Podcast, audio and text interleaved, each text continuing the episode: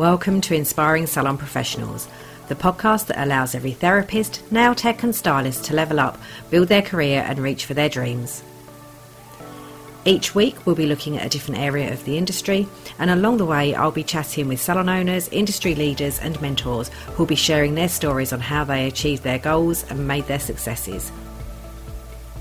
I'm Sue Davies, your host, award winning salon owner and industry professional. Hi, and welcome, welcome to, to Inspiring, Inspiring Salon, Professionals. Professionals, the podcast that's going to help you develop your careers, develop yourself personally, and um, help you on your way in your job role within the salon industry. So, this week is episode nine, and we are looking again at career pathways. And this week, we're looking at um, apprenticeships. And I have picked a really lovely lady to come and join me this week called Sarah Abel, who comes from TNB Skills. And she provides training and um, apprenticeship skills for mainly she's in the Kent area, but she also works nationally too and is developing and scaling her business. So, anywhere in the country, if you have an apprenticeship requirements, you can give her a shout. But this week, so we're talking all around um, apprenticeships, and we also learned some new stuff about traineeships too, which I didn't really know. And uh, and she's a very chatty, very, very warm, lovely lady. And so, even though I had a great big list of questions, I didn't get to ask many, but she has covered, I think, everything that you would ever need to know and want to know about apprenticeships and about the funding. So, it kind of covers everything for persons looking for um, being an apprentice, but also for the salon owners and how they can use the scheme and the traineeship scheme to help them develop their team. So I'll hand over now and um, we'll start the interview and I'll see you on the other side. Hi, Sarah, and welcome to Inspiring Salon Professionals. And we're going to be talking about apprenticeships today. But if you can just first of all just explain who you are, um, where you work, and all that kind of stuff, and what it is that you do. Okay, so I'm Sarah um, Abel. Um, I'm down in Kent, um, but we do cover, we're national basically now.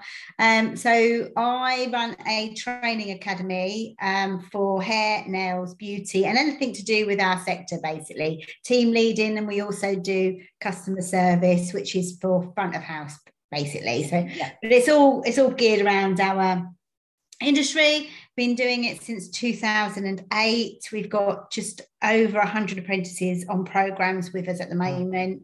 Um, yeah and we also deliver other um, trainings funded trainings such as the traineeship program and adult education budget program. And uh, we also own a salon as well so you're a bit busy. A bit busy yeah. Well actually I, I, I would like to say I've got some really good people that work for us. Do you know what I mean? Yeah. are much more cleverer than me. I always think that that's the thing. You need to and let people have ownership of their jobs um, yeah. and they will come up with the answers for you so they're cleverer than me that's what i always say See, i do think it's like one of the things like just doing the podcast is like currently i'm doing the marketing not very well at the moment I'm doing the marketing i'm doing all the editing yeah everything, everything. well I, am cool, i'm cool at marketing that's i don't i love that but yeah. anything else is like if you have to put anything together, I'm really lucky. A business partner, um, Julie, and she's she's the innovator. She's the um, she's the putter together if you yeah. know what I mean. So like she, I'll go to, I want to do this, and then she'll go, whoa, hold on a minute, let's slow, slow, slow, slow, slow down, Sarah. How are we going to do this? So I think it's always good to have that personal person in your business if you can have that yeah. person to be the person that helps you with the putting together part. Do you know what I mean? So yeah. I know this is it. I know I have to say over the last year, I've surrounded myself with like some really amazing business buddies that are the kind of there and I could just go I can't do this now. Yeah. help, collaboration collaboration. That's the other thing I think is, is is the key of building any business whether it's yours. Um you know I'm always surprised. I've always looked at salons as not being competition. I've always looked at them as inspiring. So if I think if I find a salon that I think is really good and what they're doing is really well then I want to know how they do it. Does, yeah. does that make sense that I can improve my business? And I think that's a really important important thing. I think if you're if you look at other salons as being competition, you probably won't grow, to be honest, because you're you're concentrating on what they're doing rather than what you're doing. But if you can take what they do and improve that within your own business, Absolutely. then that's positive. So it is, isn't it? And, and also, you know, just sort of say the whole thing, I think, my, and what you have to recognize is that those collaborations, I mean, I've always collaborated, not necessarily with like the salon that's like that close to me, yeah. but um, I've always been friendly with those salons, and I've never set out to try and create that comp- that competitiveness. But I've got loads of salons that are within, you know, like a ten mile radius of me that I'm quite good mates with. Yeah, and, well, um, actually, my my business partner just shows you how it works. She came to she, we got to know each other because the first few apprentices that i ever had she had some of the some of the apprentices in her salon. Yeah. and then we then she came to do her teaching qualification with me. And she also did a, um, some other courses with me. Got to know her. Thought actually you're so smart come and work for me. And like, and she went, I actually said to her, and she'll she'll she'll laugh at this, and she might just laugh because she's next to me. But basically, she said to me, um, Sarah, I only want to work part time. I don't want to be in your business she's full time now, but she's a business yeah. partner, so she's got she's got an interest in the business now. Yeah, but I think as well, if but if you enjoy, if you enjoy what you do, it's like half it's half the task, isn't yeah, it? Yeah, totally. Well, she sold yeah. her salon and came, uh, and now yeah. she's got the training centre. We, being fair, we just opened another salon in um, three two weeks before COVID. So we've just done we've had five between us, a spot bought and sold them. So we sort of know what we're doing. Does I was going to say, hopefully you know what you're doing. Yeah. hopefully. Yeah. Sometimes I think, oh fingers oh, crossed. Yeah. And, I, and I'm being really honest, you know, I don't know all the answers, but I, I think the collaboration bit, you get to know other people. Yeah. And th- like I said, it doesn't they don't have to physically work for you. They can give you ideas and if you yeah. can bounce off people. And I do believe if you give out, you get back. Definitely. Absolutely. It definitely worked for me, no question of a doubt. You know I mean? I know, I mean I it's just like for when I when I well even now, I don't need to be a salon owner to still go with my salon owner friends. but yeah. you know, but we do, you know, we just and we just sit and talk shop all night because no yeah. one else understands what you're going through other than other salon owners or other business owners even but it, you know no one gets it. And so you know have and even whatever level i think whatever level you are you're at in this industry no one really quite gets it. So if you are an apprentice or you're a stylist or you're a beauty therapist or an aesthetic technician whatever it is you need to have that group of collaboration around you. Yeah. and you know and not necessarily for entrepreneurial business purposes but just for that kind of offload debrief just so you get that mutual understanding. And it just gives you an example of, how that's really worked over COVID. So, like, I started a group um, for just my salon owners back just when two weeks before COVID went in, so that I could keep in touch with them. Because yeah. because we were in education, we had a really good in, indication that basically we were going to be closed. It was there, there were just you know like some of the things they closed um, the colleges yeah. um, and there was like you need to have a, a, some kind of plan in place and then i know the salons went dead completely dead so i thought what i think that we're going to have but i only thought it's going to be eight weeks i have to say yeah. it would be as long so i created um, a facebook group which i'd never had before and i think we had 40 salons in that group and that grew in probably two months to 730 and it was basically where julie and i were giving advice about the bounce back loans about the yeah. um, all the stuff that you need to know you know like because we we'd already had a contingency plan because of our training centre. So it was really easy to then put that over into our salons and where to get everything. And we did quite a lot of lives on where to get the grants because people, salon owners felt so alone. And from that now has come a lot of other salon owners that now have started having apprentices from us. And yeah. from that, we have like a we have a monthly meeting like like this basically on so where we all get together and we all chat about yeah. what's working and what isn't working when it's really good because yeah. it gives you that bit of a mastermind because some people know things better than I do. You know, and I sit there and go, oh, I've never thought of that. That's such a good idea yeah. because you've only got one head, haven't you? But to be able to have somebody tell you about what's worked for them and then see if that's going to be a right, not everything's going to be a right fit for your salon, but it no. does really help. And, and also building relationships with other salons in my area. That was really good because they then met other salon owners from their area. So it's built a bit of a, you know, I don't know, a bit of a um, a group that you can networking group that you can get together and have a good old well, this, this doesn't work or that doesn't work, yeah. and especially with employing people because I think we find it very difficult as salon owners to know how because majority of the of salon owners um, we were talking about this before is they come from a hair or beauty or a nail background and haven't ever run a business before. Yep. So running a business is a is a job in itself. Do you know what yeah, I'm saying? Completely. So, and I don't. I think a lot of people don't understand it, and this why it's kind of like, well, I'm trying to with like this because at the moment I'm in the middle of doing this like career pathways little mini yeah. series, and it's so important because I think people need to understand the roles that you need to be able to take on when you are a salon owner or so you know, whatever, whatever, level of, of, um, no, of role you have within the industry you know and the higher you get the more diverse the roles become and the more responsibility but even, um, even for Julie and I, we were like chatting. I mean, we're scaling our business quite at the moment, okay, because obviously we want to be more national and have, you know, like a greater a reach for what we're doing because I, I believe in the apprenticeship program 100%. Mm-hmm. And the reason I believe in it is because I've used it to build every single one of my salons and it's always worked. Um, and I think one of the things that we think is probably missing is that last bit, you know, when you get, you've done your apprenticeships and you leave and then you go on to more of the advanced treatments, which again, we, we offer, but then from there, there needs to be like a little thing where so what now i want to be a salon owner what do i need to do to be a salon mm. owner? Do you know what i mean? Yeah. and and that is what's and i think covid showed me how many salons are out there that a don't have any self-worth and they have i mean you know they offer such a good service. I mean like if you talk about going to a dentist you'll go to a dentist and privately and you will spend i don't know two three hundred pounds for like yeah. half an hour's work yeah. They come and have a set of nails from us and it's 30 pounds. You know, and we're using the same products a lot of the time.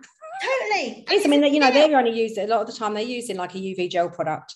And, uh, and, obviously they you know they do train for a little bit longer than we do but but we still need to have that self-worth oh, and that value in our value in our professionalism and that's any i mean anyone that's done a proper nail course mm. and it has gone right the way through their nvqs and their yeah. or their like now yeah or now the standards because they've changed and i can tell you about that in a second.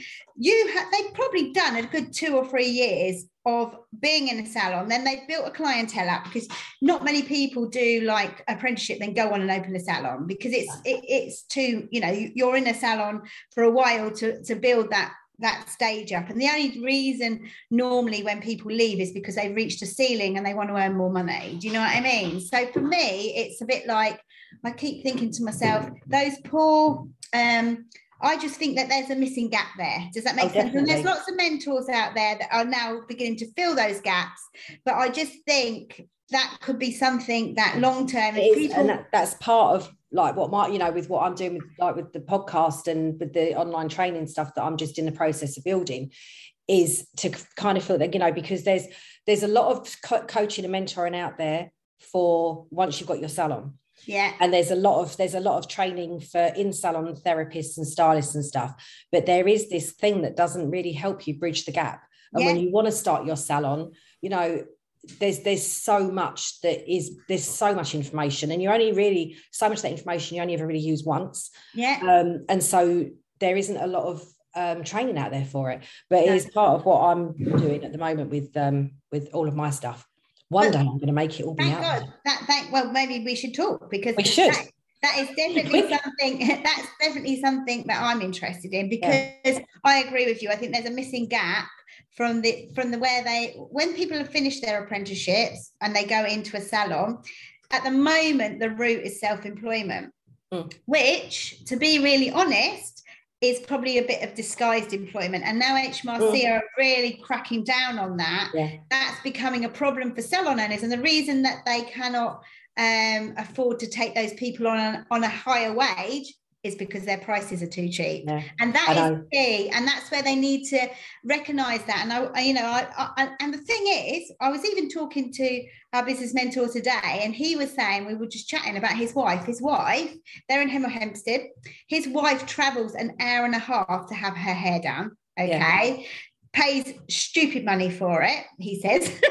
Yeah. He doesn't know about how much it is. So he yeah. said then you know it's stupid money okay? But people will travel and like we were saying earlier on if you were to have sort of like a like a structure like you have in hair so you have like um, a grad, uh, an apprentice, a graduate, a you know that that type of structure you can raise your prices accordingly attract the people you want. Stop looking at the salon down the road who is having their prices out at whatever price it is. Do you know what i mean? Yeah. and think to yourself well actually my prices if if i had a structure in place where i raise the prices depending on experience and you can grow your team totally. And that's where i love the apprenticeship scheme yeah. uh, because this is exactly what you can do. So let's roll right into this.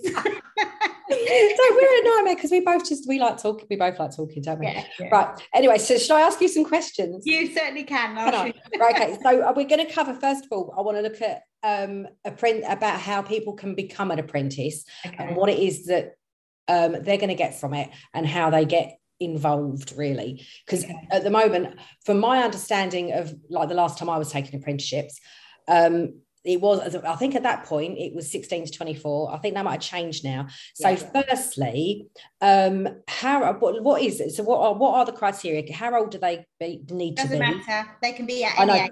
they can be any age yeah, now can't age. they and in fact, you can even have someone already working in your salon who may be trained as a hairdresser that wants to do a nail apprenticeship. Yeah. Or if you've got somebody who's doing beauty who wants to do a hair, as long as it's completely different yeah. to what they've, you know, because they're all they they're all careers yeah. in their own right. Does that make sense? So, because I know well, I know, and this may be going back a really long time, that if you had a level two or a level three, say, then you couldn't do another level two or level three, say. But that's all. Yeah, that's so now you can do as many as you want. Yeah, yeah. With and, the standards, and, the standards are different as long as there's no crossover. Yeah. Um, so you have to look at it. So like the beauty professional, if you look at so the apprenticeships changed. They changed about, I think, about two or three years ago.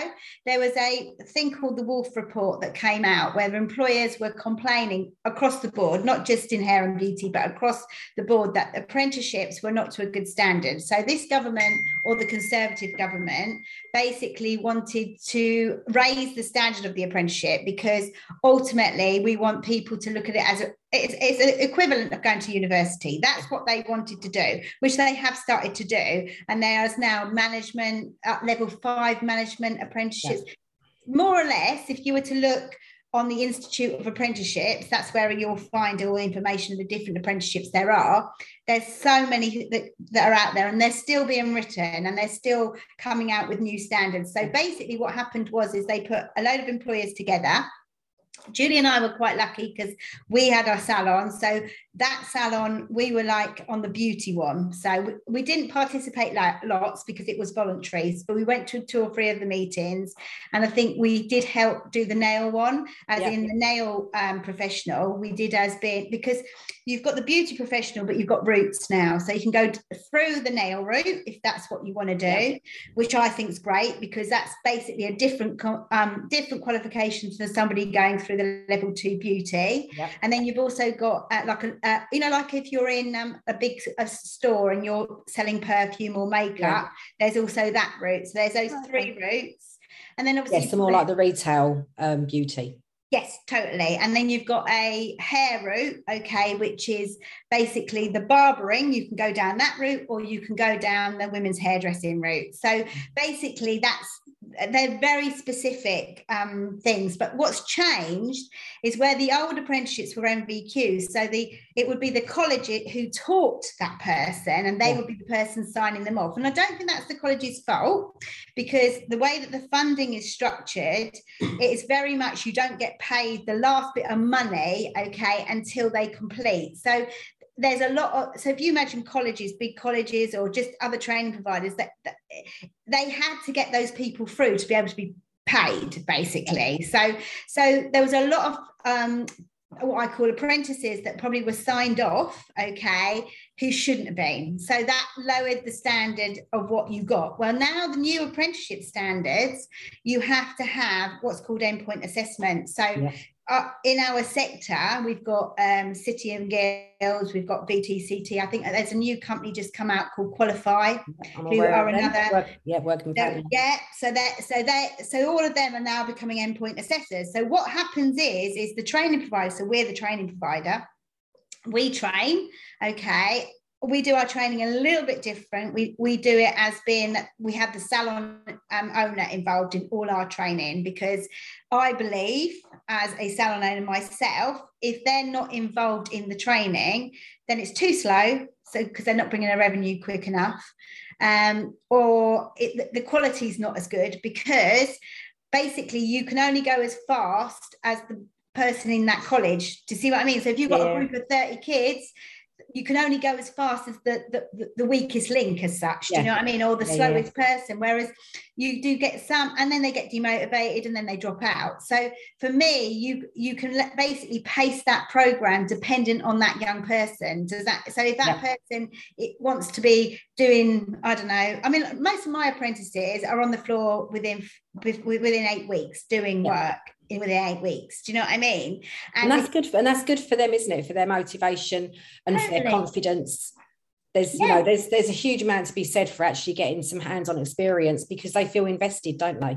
Not just invested, they improve their common communication things. Yeah. They so they, much. they and it brings them up they enjoy their jobs and yeah. ultimately the reason people drop out of college or they drop out of um, apprenticeships, which was what used to happen, is because they're not enjoying what they're doing. Because A, they're not getting paid enough. Okay. B, they don't like actually doing what they're doing. And the, and the reason salon owners don't pay them enough is because they're not bringing a big enough revenue in for them to put the wages up. So it's, I know, it's a bit of a vicious circle, isn't it? So, and so I was saying, it's funny actually, I was saying this on the, the podcast I did last week about work experience and how, but you know, the, the the young people, whoever it is, you know, whether it doesn't matter whether they're 18 or whether they're 35, really, but anyone coming into your um, into a salon that is looking for that kind of trainee role in whatever capacity it is, you know, some of those roles and understanding about the communication and understanding about all of the things that make a salon tick, you know, you if you can get that information into them in the first eight weeks is that before they prepare to go on the floor, then that's you know so important. And I was saying there was a thing about you know everyone's always going about oh yeah work experience you know make them make the team make them do the cleaning but without those fundamental things happening within a business you won't have a business and so it's an, actually it's although engine. it's probably one of the most boring jobs in the world that everyone sees it as you know you are you are creating the face of that business and yeah, totally. that the trust a salon owner is putting on you to make that tea welcome those clients make sure those wax pots are clean or the hair swept off the floor whatever it is that's like it's, it's that's the first impressions of the salon is so much of what's given I, I, think this is where the traineeship program has come in. I mean we we deliver the traineeship. We can only deliver it in kent but that program is all over the uk so you can tap into it. Most people do like the traineeships programs for say eight weeks. Does that make so what yeah. they do is they go into the uh, into a training provider who teach them employability skills part of our traineeship program we do we actually teach them blow drying and um, uh, blow drying and um, washing hair. But we also in our beauty one we teach them fundamental beauty like gel gel color brows we teach them. So that gives them a bit of a taste of all yeah. of that stuff but also then they go into a, into a salon like 12 hours a week okay so that they get to see what it's like to work in a salon. And the good salon owners that use this traineeship program properly basically teach them as if they're an apprentice. Does that make sense? So yeah, they yeah. teach them shampooing if they're shampooing, they'll get them sitting next to them doing gel conners. But you'll know within that very small window Absolutely. if that person is passionate enough. And a lot of my salon owners, especially in the Kent area, they will take on apprentice traineeships because of what they've been like on that traineeship yeah. program. But also, you know, for the but for the person that's going through that program, what an amazing opportunity yeah. to be able to try before they buy as well, because you know it totally. does go both ways, doesn't it? And we, we all know in industry, you know, there's so many, especially like year tens that come in to do work experience. You know, they all think they want to come in um, and be a beauty therapist or be a hairdresser or whatever whatever niche they go into and that reality check of they can't be insta famous overnight yeah. Um, and they're not just you know sitting painting someone's nails and beautifying them and you know fluffing their hair or doing whatever it is they think that our industry does um, you know, that reality check, it does, you know, and I was saying, I think it kind of sorts the wheat from the chaff and yeah, it gets totally. people that, that think they want to be in it and then realize they don't. And if you can, if they can remove this from their career choices early, then they're not wasting their time. So, they're not, you know, it saves the taxpayer so much money. Yeah, and so much think, and, So- and, and we have that. I mean, we probably, I would say, out of the the kids that come to us, that we actually progress into the hair and beauty sector is probably about 20, 20 30%. Yeah. Most of them will go back to college to do another career. There's not Yeah. many of them that will stick that and go all the way. And the re- and that's a really good way because it's been such a filter program for us. It also, you know, like we were saying earlier about um, whether they can, because we know to to be a beauty therapist, to be a nail technician, to be a hair professional, they need also to have other skills. They need to be able to listen to people. They need to be able to um, relate to people. Does that make sense? They need so so and also there needs to be especially if you're going to do a level three advanced beauty now because um we there's an advanced level three beauty and there's the well-being and holistic route Mm. those qualifications you need to have um, enough savvy to be able to sit anatomy and physiology because they're going to go on to the other things like microblading aesthetic Yeah, all of the more level foot microneedling, all of the what I call the much more more money ponds. Yeah. This is it. And like, you know, like 10 years ago, most of that stuff wasn't available, was it? I mean, No. well, probably not even five years ago, most of that was available. It was only just starting to come in. And now, you know, there's so many level four routes. And it, and, and also we've now got level four, level four, five, and I think six being um, written, haven't we? Yeah, yeah. And Well, it is, you know, we are becoming a degree level industry, and, which and is that- amazing. But that's the key, isn't it? That is the key now, is that because we're having all of those levels and they're all going to be delivered as apprenticeships as well, which is quite good. Yeah.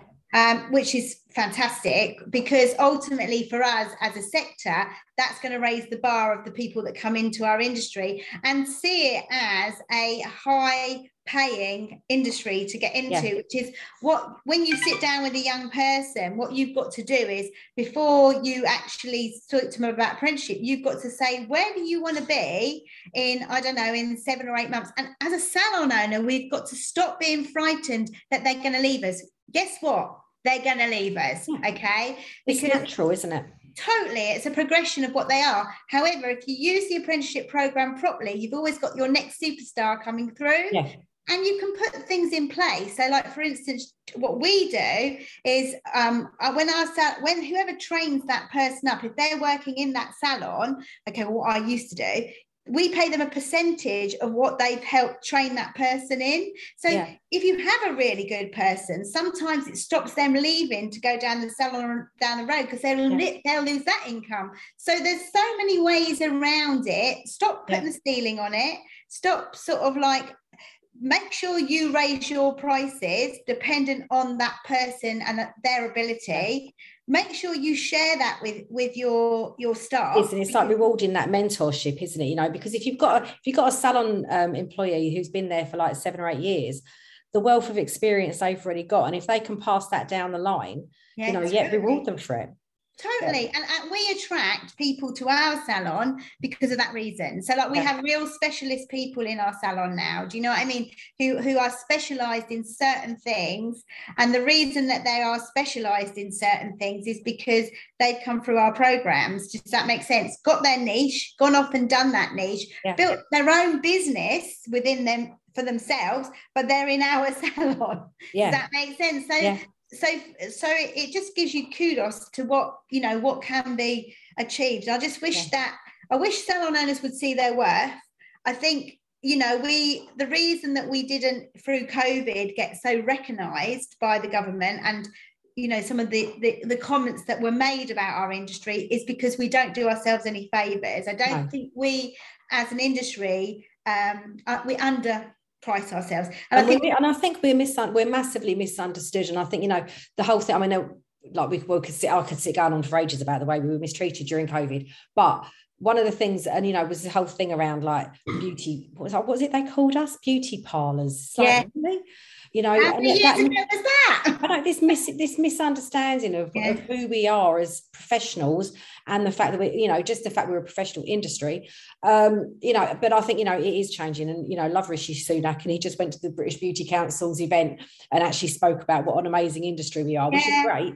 But, you know, when you, and finally, I think that, you know, base have realised that we're, we're okay. The chancellor's realised that we're okay. Yeah. Um, and, it, and I do think like, you know, but the media and the way that we're, um, yeah, we're shown in the media and on TV programs. Just most of us shudder every time we see anything because But it I doesn't think- represent us, does it? but that's what I think. I think we if we can get so like now we've built up quite a big network of salon owners that and now this is what they're doing. They are actually doing their level four assessors award, their coaching award as part and that's an apprentice that's an apprenticeship by the way. Okay. So I know, I know. When we were talking the other week, it's like, oh my god, well How can I get myself on an apprenticeship? Yeah, I know. You have to, you have to Can I get funding for me? yeah, you have to be employed by your salon. So you have to be a limited company and you have to be on payroll. But Yeah. then if you're going to build a business, then that's the right way to Yeah, go. Does that make sense? And I think as we grow as a business, that's the next step, isn't it? To do that. And once you've done that, you can then basically pay yourself a wage, which you should be anyway, paying yourself a wage, because Yeah. if you were taken out of that business, you'd have to replace yourself with somebody. And Yeah. isn't that the ultimate goal for most salon owners? Yeah, that- absolutely. Be able to walk away. Otherwise, you've just Totally. replaced it with a job, haven't you? Do you know Yeah. what I'm saying? I mean, Yeah. I- salon owners say to me all the time, "Oh, I, I love my job." Yeah, you do, but you need to have that. You need to be able to have that flexibility that if you want to go on holiday for two weeks, you haven't got to look at, well, you know, what's going to happen. Uh, you know, when I'm away, I'm going to lose this amount of money because then you've got a job. That's not a, Yeah. that's not being self-employed. That's a job. So I think as a business, I think that's why I love the apprenticeship scheme. And the only reason I used it was because I had a self-employed person that walked away with all my clientele within six months of me opening my salon. I mean, I was I came from um, a, a, a business background. I had I when I was younger, I had tried went I, I was actually worked in a salon when I was younger. And when I was put off by my grandparents, who I went to live with, who said there's no money in hair and beauty. Mm. And what I regret it, I went from lots of different careers and I ended up Me working- too. Yeah. My mum was like, no, learn to type. You'll always have a job. You're- and the irony is now, if anything, that if I'd have stayed in that role, I probably would find it more challenging to get any work. yeah totally absolutely so i mean for me now the cosmetic like you know that i left my job at 38 and then uh, and built a salon up basically Yeah. from that and then from that we've like i said i've had numerous salons and from that now i believe that anyone can do it if they really know how to do it Uh, and why would you not okay talk to somebody that's already done it okay rather than trying to make they've already made your mistake so they Yeah. know how to make that work Yeah. so for me it's more like now that was my message and i think what happened was in um, when we launched um, what we were going to do and like i said teach the salon owner to actually do the training themselves or have someone within their salon doing the training for them Yeah. which is another way that's a great way of keeping somebody you know your superstars with you because Yeah. a you're giving them a really good qualification um, but also as well then you've got you, you're giving them another way to make some money because ultimately they could get a percentage of the young person they train and they stay with you because Yes. That they're committed to be with you do you know what i'm saying so it's for me it's like anyway going back to the question about ages Uh, One thing I want to check because I, I wasn't sure about how the traineeship things work. So how so if you're on a traineeship, do you get paid? no, And you don't get so that it doesn't so it is like a, an a, an extended work experience. yeah, yeah, it's an extended work experience. Some salons will, I, I mean, we always encourage our salons to give them something. So sometimes they have their hair done, or their Yeah. nails done, or they, uh, but you, you very, very quickly. Sometimes they'll pay for them, you know, like their travel to work or their Yeah. lunches. And if, don't forget, a traineeship program is from 16 to 24, so they're very, very often very young, um, that that come on that program. We- I think it's I think that's because I hadn't really heard of those before, and I think that's a really fantastic way to for because for you to try out our industry for anyone to try our industry out. And if and i think if you can get into a program like that if you're not sure if it's for you because it might be you get two weeks into it and just go do you know that's it i'm really not that's not me. Well give, give you an example of what we do is because when we put we advertise for all of our apprentices um, for our salons.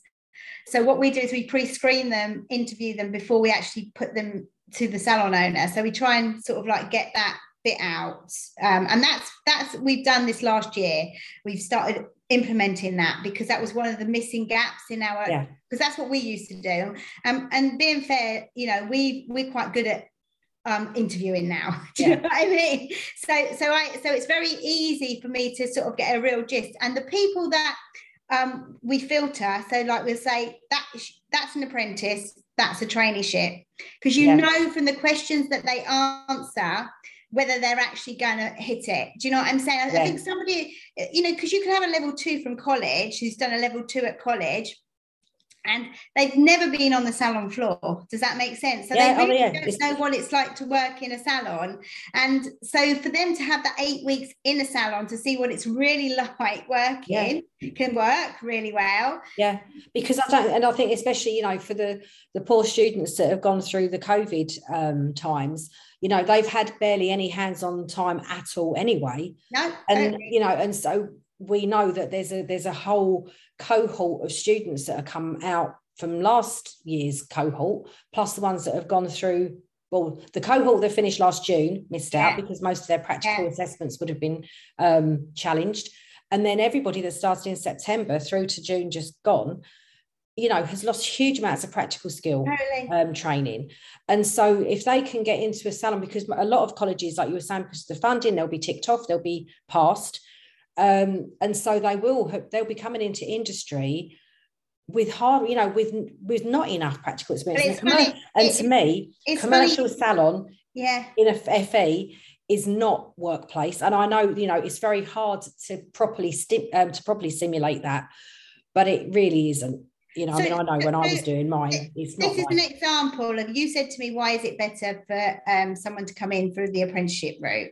you've just outlined exactly why it is because if i i went back and interviewed a lot of our old apprentices who had come through the route of level two level three and then now they're in salons and they all said their peers or their friends that went to college were coming out of college and were two years behind them do you know yeah. what I mean? So salary no commercial experience. Money, totally. And an example of what I had yesterday, which just shows you with exactly what the, the situation you just des- described, two hair students come came out with a hair qualification. So that disqualifies them from doing the hair professional because the diploma is is part of the unit part of the qualification yeah. the apprenticeship scheme.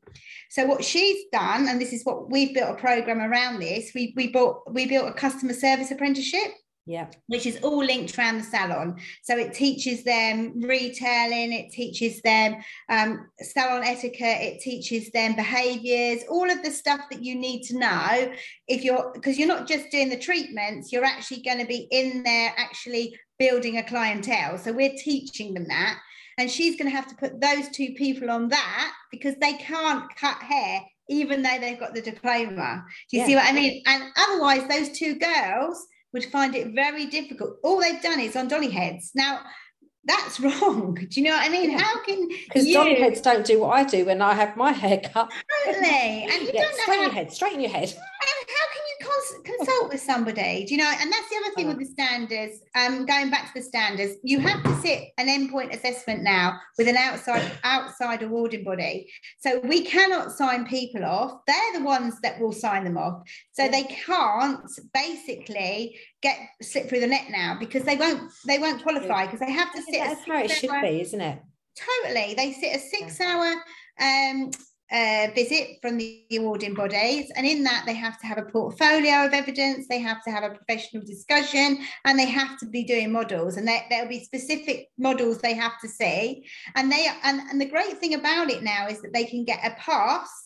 Um, a fail or a distinction. So basically, you as a salon owner, if you have someone come to you with an apprenticeship that's done distinction, you know that that person can do the job. Does, yeah. Do you know what I mean? And will be coming Absolutely. to you with a clientele unless they've moved out of the, the area, basically. But yeah. if they're in your area, they're going to have a clientele because that clientele we all know will follow. A lot of them will follow yes. them to the next salon. With Instagram and Facebook, you can't stop that now because that's exactly what happens. So it's part and part. So yeah, Wonderful. I know. So that so that kind of cover. I think we covered, we've covered like so much there. Uh, the, oh, that was it about the uh, percentage. With an, uh, you know, you said can anyone do an apprenticeship? Yeah. So from 16 to 18, it's fully funded. So the government pay everything. But from 19 plus, they'll only pay 95%. But the percentage, just to give you some indication, is three. So a hair professional is worth £7,000. Yeah. So actually, it's £350 the salon owner has to find. Now, that if that person drops out at any point that's prorated over the whole time of the apprenticeship. So actually as long as you can get them on the floor within eight weeks which is what we teach you to do and that's what you should be doing get them on the floor as quickly as possible by giving them what i call the low ticket items. Does that make sense? Like yep, gel color you know like the ones brows all of those then they can be earning you money very quickly. Now the government have also just announced which is really great there is an incentive at the moment. So if it's 16 to 18, there's always an, incent- an incentive for the um, employer, which is a thousand pound. They get 500 pounds after three months and 500 pounds after the 12 month period. Yeah. But they've also now brought in another grant, which they've had running from the beginning of August last year, which is £3,000. Now, that is any age, any new employee that's taken on from from a certain period. So they're taken on from, I don't know the, the exact dates at the moment because they've just extended it. It was yeah. meant to finish on the 30th of September and it's now being extended till January. So I haven't got all the details on that, but we will have. Does that make yeah. sense? So so they also give you a grant towards the wages and the and the and the additional costs they see you have to do. Yeah. I'm hoping, oh, that's a traineeship, by the way, as well. So on the traineeship, there is another, thousand pound grant. So you as wow. a salon owner can get that towards the training. So they're rewarding you for doing the training. I think the first 10 traineeships you ever have, okay, uh, they give you a thousand pound. Because I suppose at the end of the day, what they're looking at is if that works for you, you'll use that traineeship program all the time after yeah. that. I, even without the grants, to be honest, I don't know why salon owners don't use it. Do you know what I'm saying? Well, do you know? I mean, but I mean, I've been in my salon for years, and I and I mean, I've only just sold mine a couple of months ago, and I'd never heard of the trainee um, scheme. I, I think I might have, you know, in in a distant thing, but I mean, it was not something that had that I'd seen in our media, particularly. You know, it might it might be I sort of flick the page and thought I'll read it later, but I've never actually known the detail of it. And I no. think that is an amazing way to start pulling people in just and it just for both parties because i think as well we have to remember with all of these things is that it's you know the apprentice is getting something out of it the salon owner is getting something out of it and and and it is it's a two-way street and it isn't yeah. all about you know because i think so i think some of the time you know salon owners see apprentices as just a problem because yeah. you know, because they they take a lot of work and a lot of investment of your time and your team's time and everything but you know but if you get it right then you know and like, i know you've got lots and lots of examples of where it does work well that you know that you end up with employees that are with you and grow. And yeah they might go off and leave. You know we're in a female dominated industry so a lot of the time they are going to go off and have kids and get married and do all that stuff. And but then they're still going to come back and you know if you get it right then maybe they come back to you but, but, but, but even with me, even the salon, the, I always look at it when I have anybody in my salon that they're going to be 16 and then by the age of 24, the chances are they're going to go off and have children. Do you know what. I'm saying? Or also they might become a ceiling on what they can earn. And, you know, with self-employment out there at the moment, it, it's quite attractive to go off. Yeah. So as long as you have have built your program that you give them every chance of staying with you. So like i've got salon owners at the moment who have got people in their salons that they're now training up as team leaders okay? So like our we've got an apprenticeship built around the hair program as a team leader. Does that make sense? Yeah yeah yeah. so, so for us there is all, all of that there that they learn how to run a team. Well that then gives, as long as salon owners learn to let go, which I think we're very guilty of. Yeah, You're okay. control freak here. Yeah. But then that's taught in the team leading. That's actually taught in the team leading. That's taught that you know that um, you know you you need to let go. I think salon owners need to understand if they want to have you know, I retired from the chair quite quickly. Probably three, three, three, four years. I, I walked away from my salon and had people running it, my salon and working in it. But that was all done through the apprenticeship programs because I could build them as and when I needed them. And and I could build their their their um I could build their wage based on what revenue they were bringing me in, and also making sure that I charged the prices, like we said earlier on, the graduate price. You know, yeah. doing all of those things as they grew through the system, and it also gave the apprentice the the, the you know like the the goal was this is what you've got to achieve in the next three months consistently and it's consistently not not just good month and a bad month. So they have to do it over a three month period. And i have lots of little things that i tick there like retail they have to redo rebooking they have to market. There's there's like a whole list of stuff we put in there.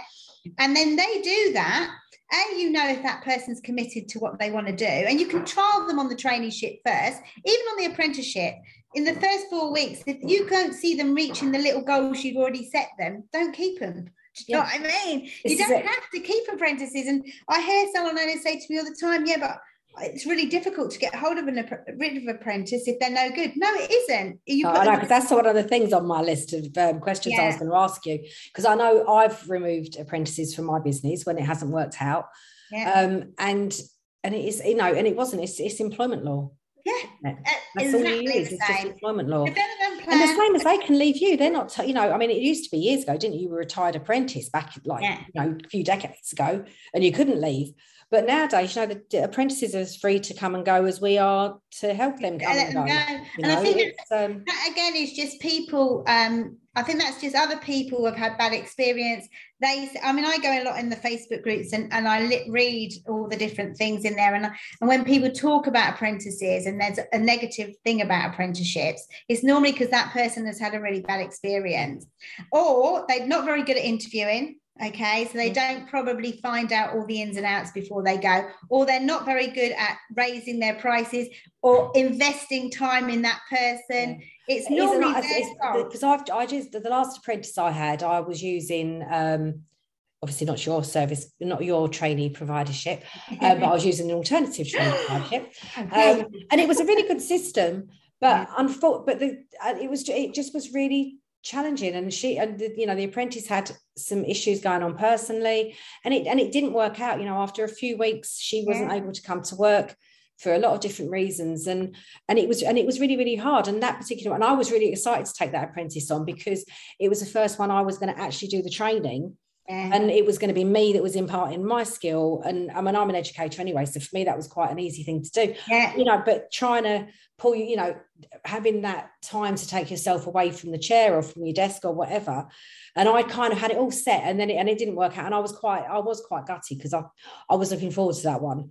And I think it's I think, important. I, I, think this is where, where, um, where a lot of salon owners get it wrong has been that they think it's going to take a lot of their time up. So, I mean, I've, I can probably give you a list, a massive list of, of salon owners that are using this system um, and they will say to you basically that if you do it the right way, like for instance, you you do a set of nails, you'll probably sit and do a set of nails every single day, basically so, what is there to stop that apprentice sitting next to you, watching what you're doing, yeah. you telling them what you're doing and how yeah. you're doing it, and then break it down into little little chunks? So, like, right, so now you've learned. Now, what I want you to learn today is how to prep nails. So, the next person that comes in, I want you to prep, do the prep on them. Yeah. So they just do the prep. Then the next thing is blend the tip if that's what you do. Do you know what I mean? And and then or paint. Let's get you to paint this set of nails be really honest sometimes you have to over uh, go over it but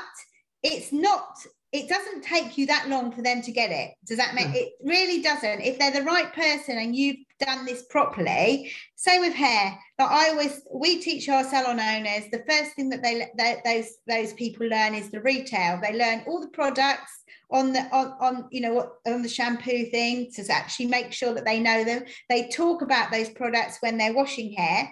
Okay, so they, they're washing hair. So first, straight away, they're making you money because they're washing hair and they're upselling conditioning treatments. Okay, yeah. so they're learning to give them those conditioning treatments.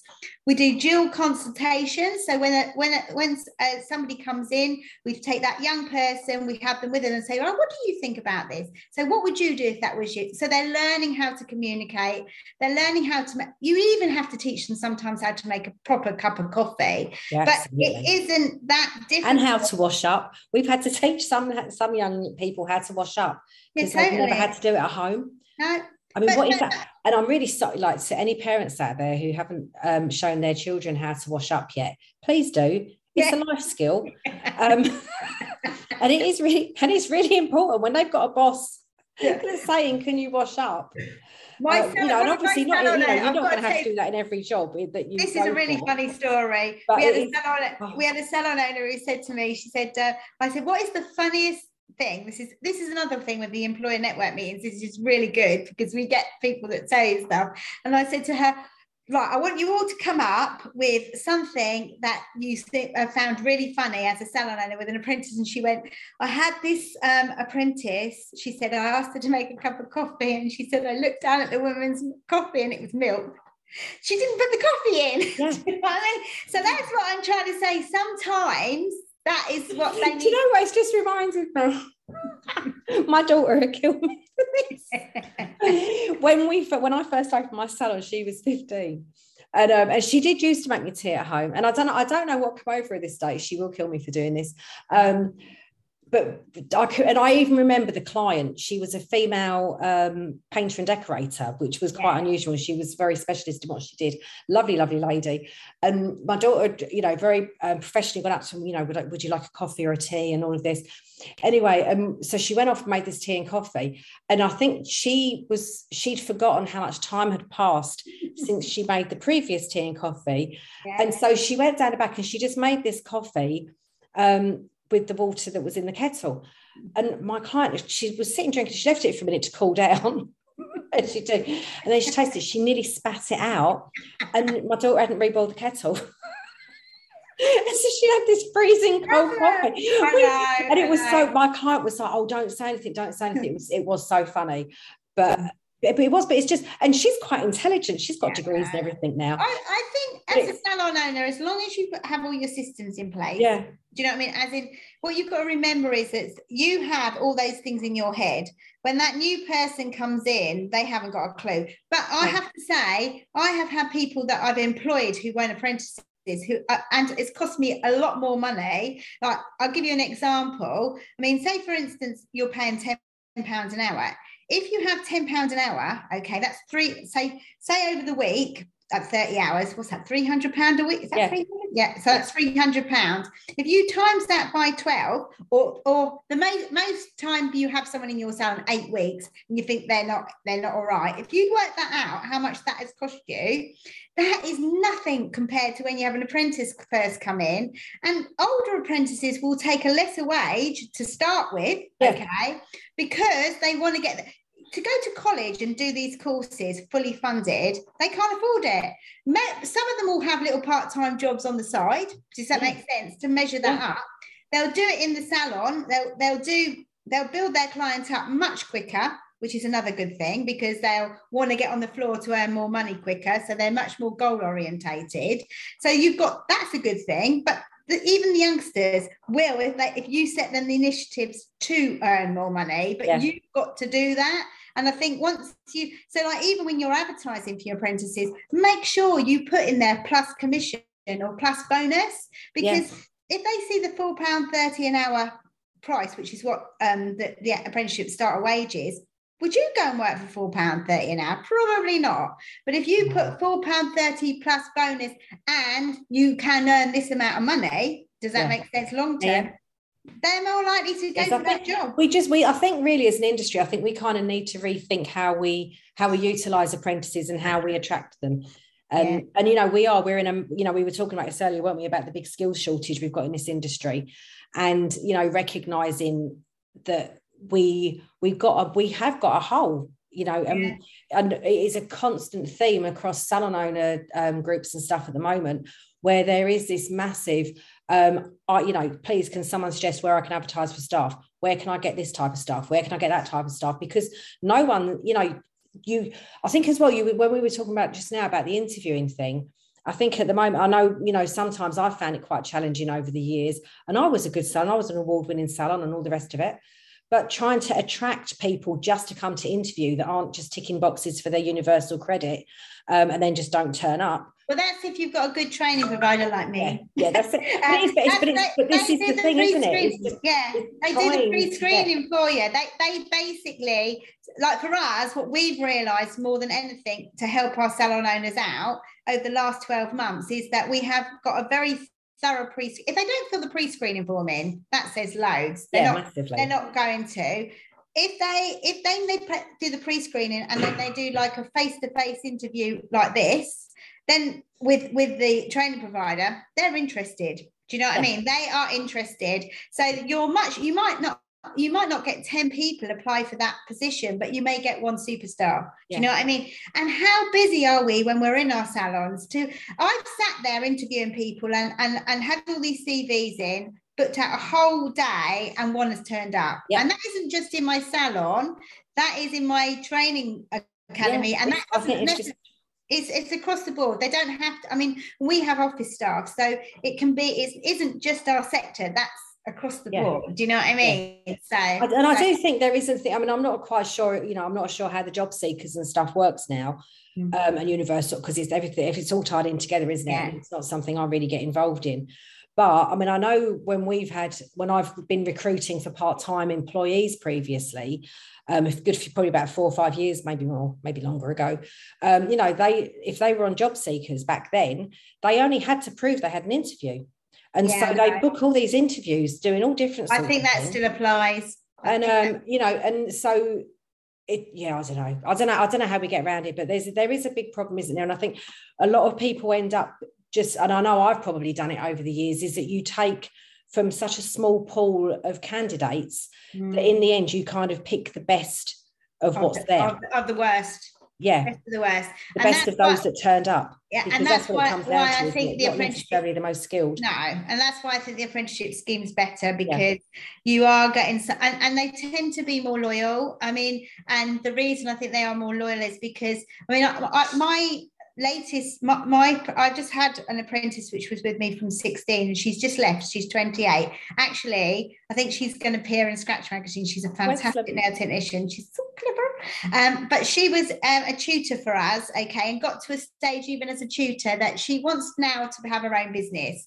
So she's gone off and she's now working in a quite a high um, salon that is all nails and she's loving it. And some of the work she's producing is fantastic. I, I look at her work on Instagram, it's so high. Does that make sense? But yeah. she was with me from the age of 16. So although she's lovely, at 28, that's a long time. Yeah, massively. You know what I mean? And you've made your, you know, whatever effort you've put into that person at the beginning, you've had that tenfold. Do you know what I mean? In all that time. And maybe, and you know, and maybe, you know, as an industry, we need to look at as apprentices um, I forgot what I was going to say now. Um, that yeah, but because when when I know when I've had girls come out of college that it's their first role or even their second role, sometimes you know because always you've got to train them into the way your salon works.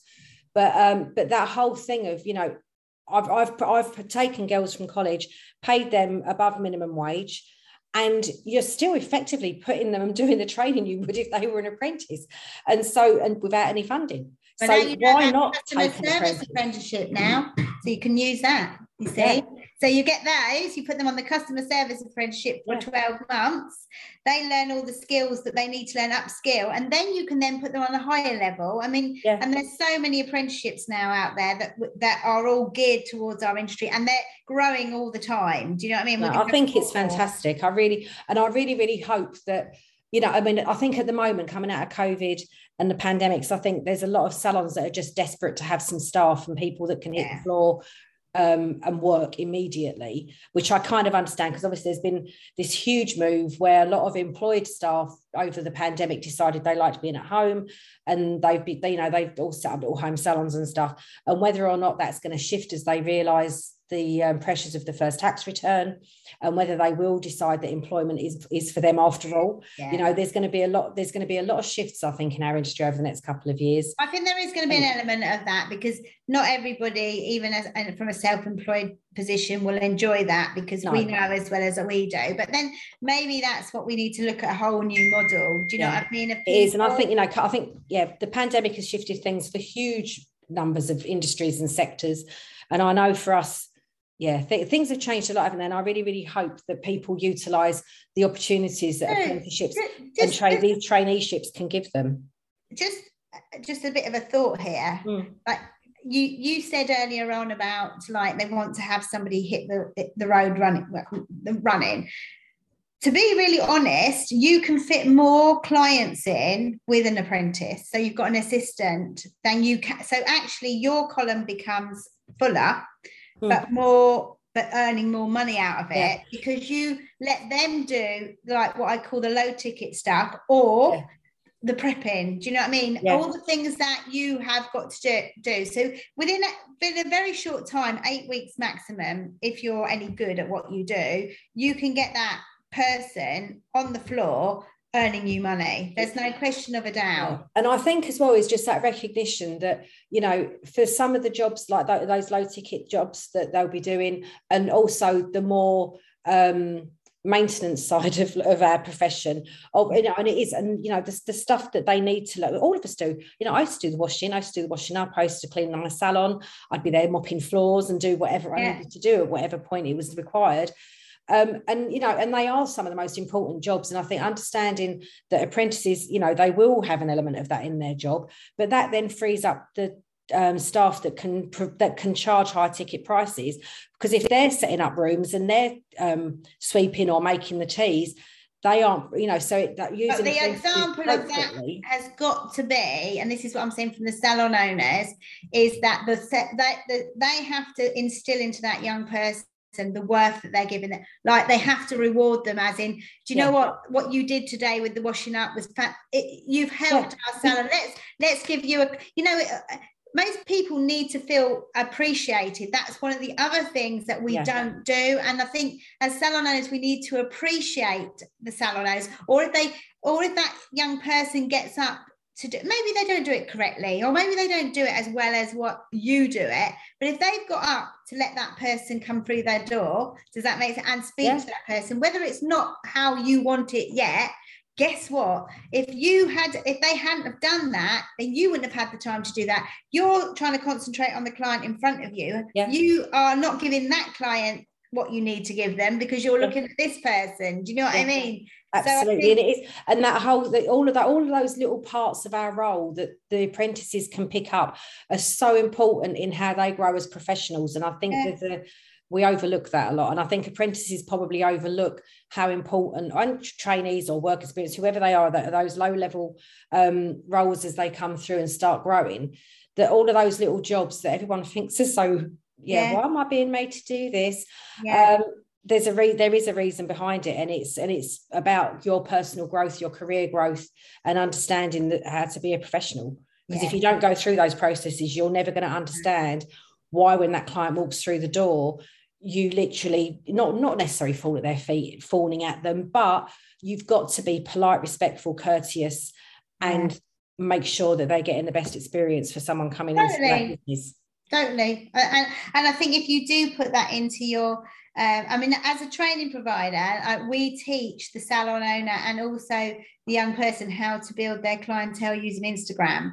Um, but the um, salon owner owns. They don't. You don't have to. It, it's yeah. an extra that we offer. But the reason we do that is so that they can attract clients through the door at their level because. Yeah they're, they're, basically you want your apprentice to bring in new clients that you mm. don't normally and they often yeah. do because they'll bring a younger clientele into your salon for a start does that make sense which yeah. will grow with the apprentice but they also know what that young per that those younger people are looking for so they're more likely to attract them yeah. so we teach them how to do that using we use some an outside person that comes in and does that for us and and it's all done through the internet it's all done through zoom so it doesn't matter where you are.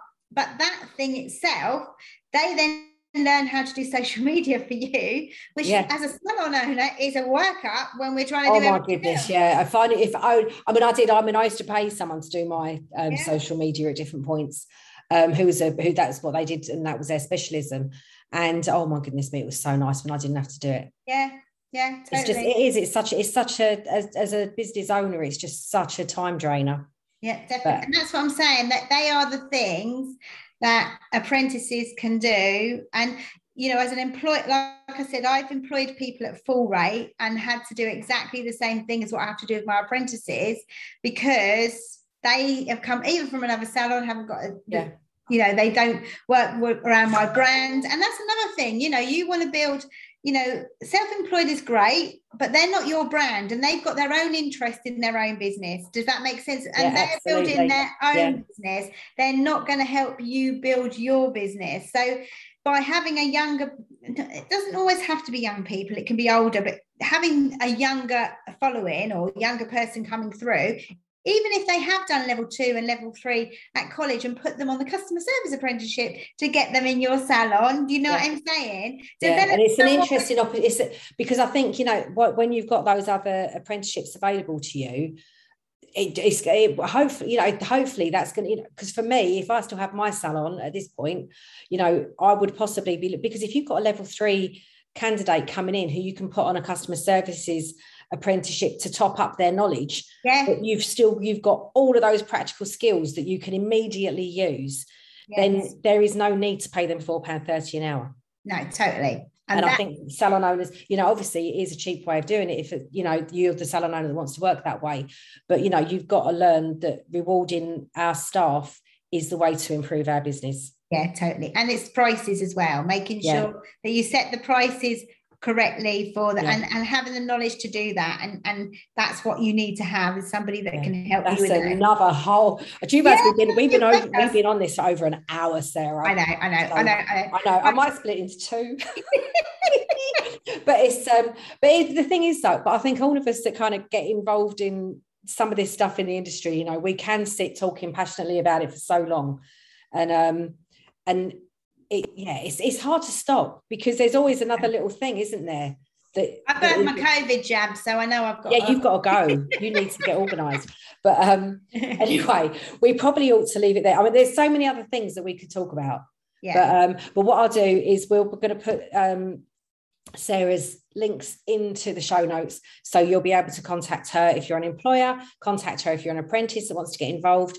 Um, and you are national, aren't you? I mean, it's, yes. it's creeping. Yes. I know you're Kent based, but it is creeping yes. out there, isn't it? And well, we've got people in Devon, we've got Chesterfield all over the place now yeah. because because I think because this is what we're trying to do. We're looking for salon owners who want to invest in the next generation, yeah. who actually want to build up you know, build up sort of like their next superstars, if you know what I'm yeah. saying. But absolutely, and I, it's it's so so important. And reduce and their costs. Reduce their costs because yeah. they can reduce their costs. Do you know what I mean? Yeah. Long term wise. I know. Oh, there's just so much. But yeah, so do if you're if anyone that's interested in an apprenticeship, get in touch with Sarah, and all of her details will be on the show notes, um, and also on my website. It should be on there too.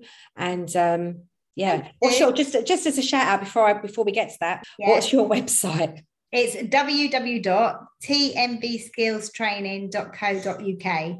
So, Sarah, we're just going to finish with my shoot from the hip questions. So, there's just a few of them. So, literally, ask your question. Just say the first thing that comes into your head. What makes you get out of bed in the morning? Our passion for our industry, I think, yeah. make it better.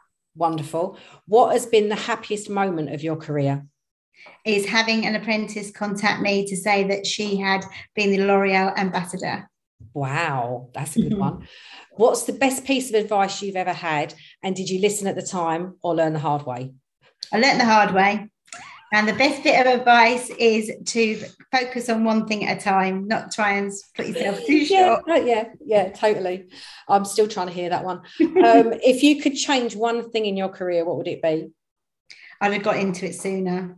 Oh, what person, place, or experience has inspired you the most professionally? Oh, oh, that's a that's a difficult one. Um, there's so many.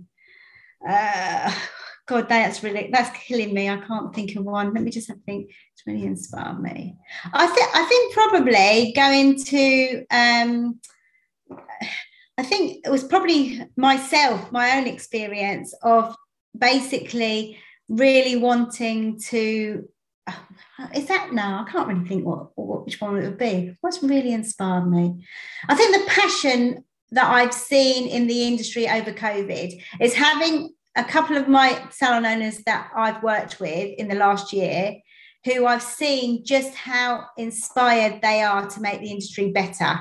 People like yourself, um, people like um, a lady called um, Becky Sinarski, who's from the Fantastic Hairdresser. Um, who else who would I say inspires me? Denise Ferguson, mm. and people like Julie, um, Jennifer Louise from um, Breakfast with Winners on Clubhouse, because they're all they've all got it. Does that make sense? Yeah. They inspire me because I realise that it isn't just me; it's us as salon owners, we want to change. Do you know what yeah. I mean? Um, so that that would say, yeah. Wonderful. What's the best treatment you've ever had? Um, the best treatment has been a is it a um a massage? Oh. Um, absolutely loved it. Um, it's actually done by a guy called Ben Bartlett. Oh my god, it's to die for. It was absolutely fantastic, and I have it regularly now, once a week. So there you go. Wow. There you go. Call out for Ben. Yeah. and lastly, given the opportunity, would you do it all again? Yeah. Yeah. I don't uh, think any of us would change it really. I don't know. I suppose it's going to be the odd person that might say it. We'll see. Uh, there's been difficult times, but no, wouldn't yeah. change it. Learn and move on. Yeah. Wonderful. Thank you very much. Wow, that was a really, really long podcast. And I didn't know, I didn't, I couldn't, I couldn't stop the interview because Sarah was just giving so much high value um, information for everybody, really. It was a very, um, you know, all round interview. And I'm probably um, not even going to really cut that much out of it because I think it just, it was a really lovely conversation and I like spending time with Sarah. She really, really knows her stuff and is doing wonders for the industry. And considering she hadn't even been online before pandemic, before the pandemic, um, she's doing an amazing job. And you can find her in Clubhouse most mornings in the um, Breakfast for Winners, I think it's called. Um, and she's, yeah, she does loads and loads of stuff on Clubhouse. She is on Facebook too. And uh, yeah, all of her details are in the show notes, as we mentioned in the interview. And you can find her on our website. Again, that was all in the show. So just have a bit of a rewind if you missed it. And, um, and if not, go to the show notes. Don't forget to like and subscribe and um, make sure you listen to as many as you can. Do please go and join me on my Inspiring Salon Professionals um, group on Facebook. And you can also find me as Sue Davies on the Instagram account. Um, these interviews do also go on YouTube where you can find me on Sue Davies on there. So if you fancy seeing who's behind the podcast and you want to see the um, the interviews as a video, then you can do so on YouTube. And uh, and also, I'm just going to do a little quick shout out because um, my daughter um, Ariana does um, a lovely little line in candles. And um, and I keep talking I keep sort of saying I'm going to have some little adverts on the show. And this week she's just getting ready to launch her Christmas candles. So if anybody is interested in some Christmas retail or if you're looking to have some lovely gifts for your um, most high spending clients and you want to give them a little gift for Christmas to say thank you for all of their loyal support through the very challenging times that we've had over the last year um, Nostos candles, N O S T O S candles, they're all hand created and handcrafted, hand poured, and um, there's an awful lot of effort goes into making these candles. They're beautiful. My house always smells um, of an amazing array of different aromas that she sells. But the Christmas candles are just about to release, so a little shout out for her, and um, and get ordering they're very good value. She does wholesale prices for all of us in industry. Um, and if you're not in industry listening to this, then you can also go to her website and buy them. But if you are in a position to purchase retail stock for your um, for your business, then just go over to Nostos Candles on Facebook or on Instagram and give her a little follow. And um, yeah, I hope you enjoy them as much as we do. So see you next week and look forward to sharing some more information with you then. Bye for now. Thank you for listening to Inspiring Salon Professionals. And if you've enjoyed the podcast, please subscribe, leave a review, and share with other industry professionals you think may enjoy the show too. For links and further information, you'll find those in the show notes or on my website www.suedavies.org. You can also hear more from me and join the Inspiring Salon Professionals community on the Facebook group. Thanks again and see you next time. Bye for now.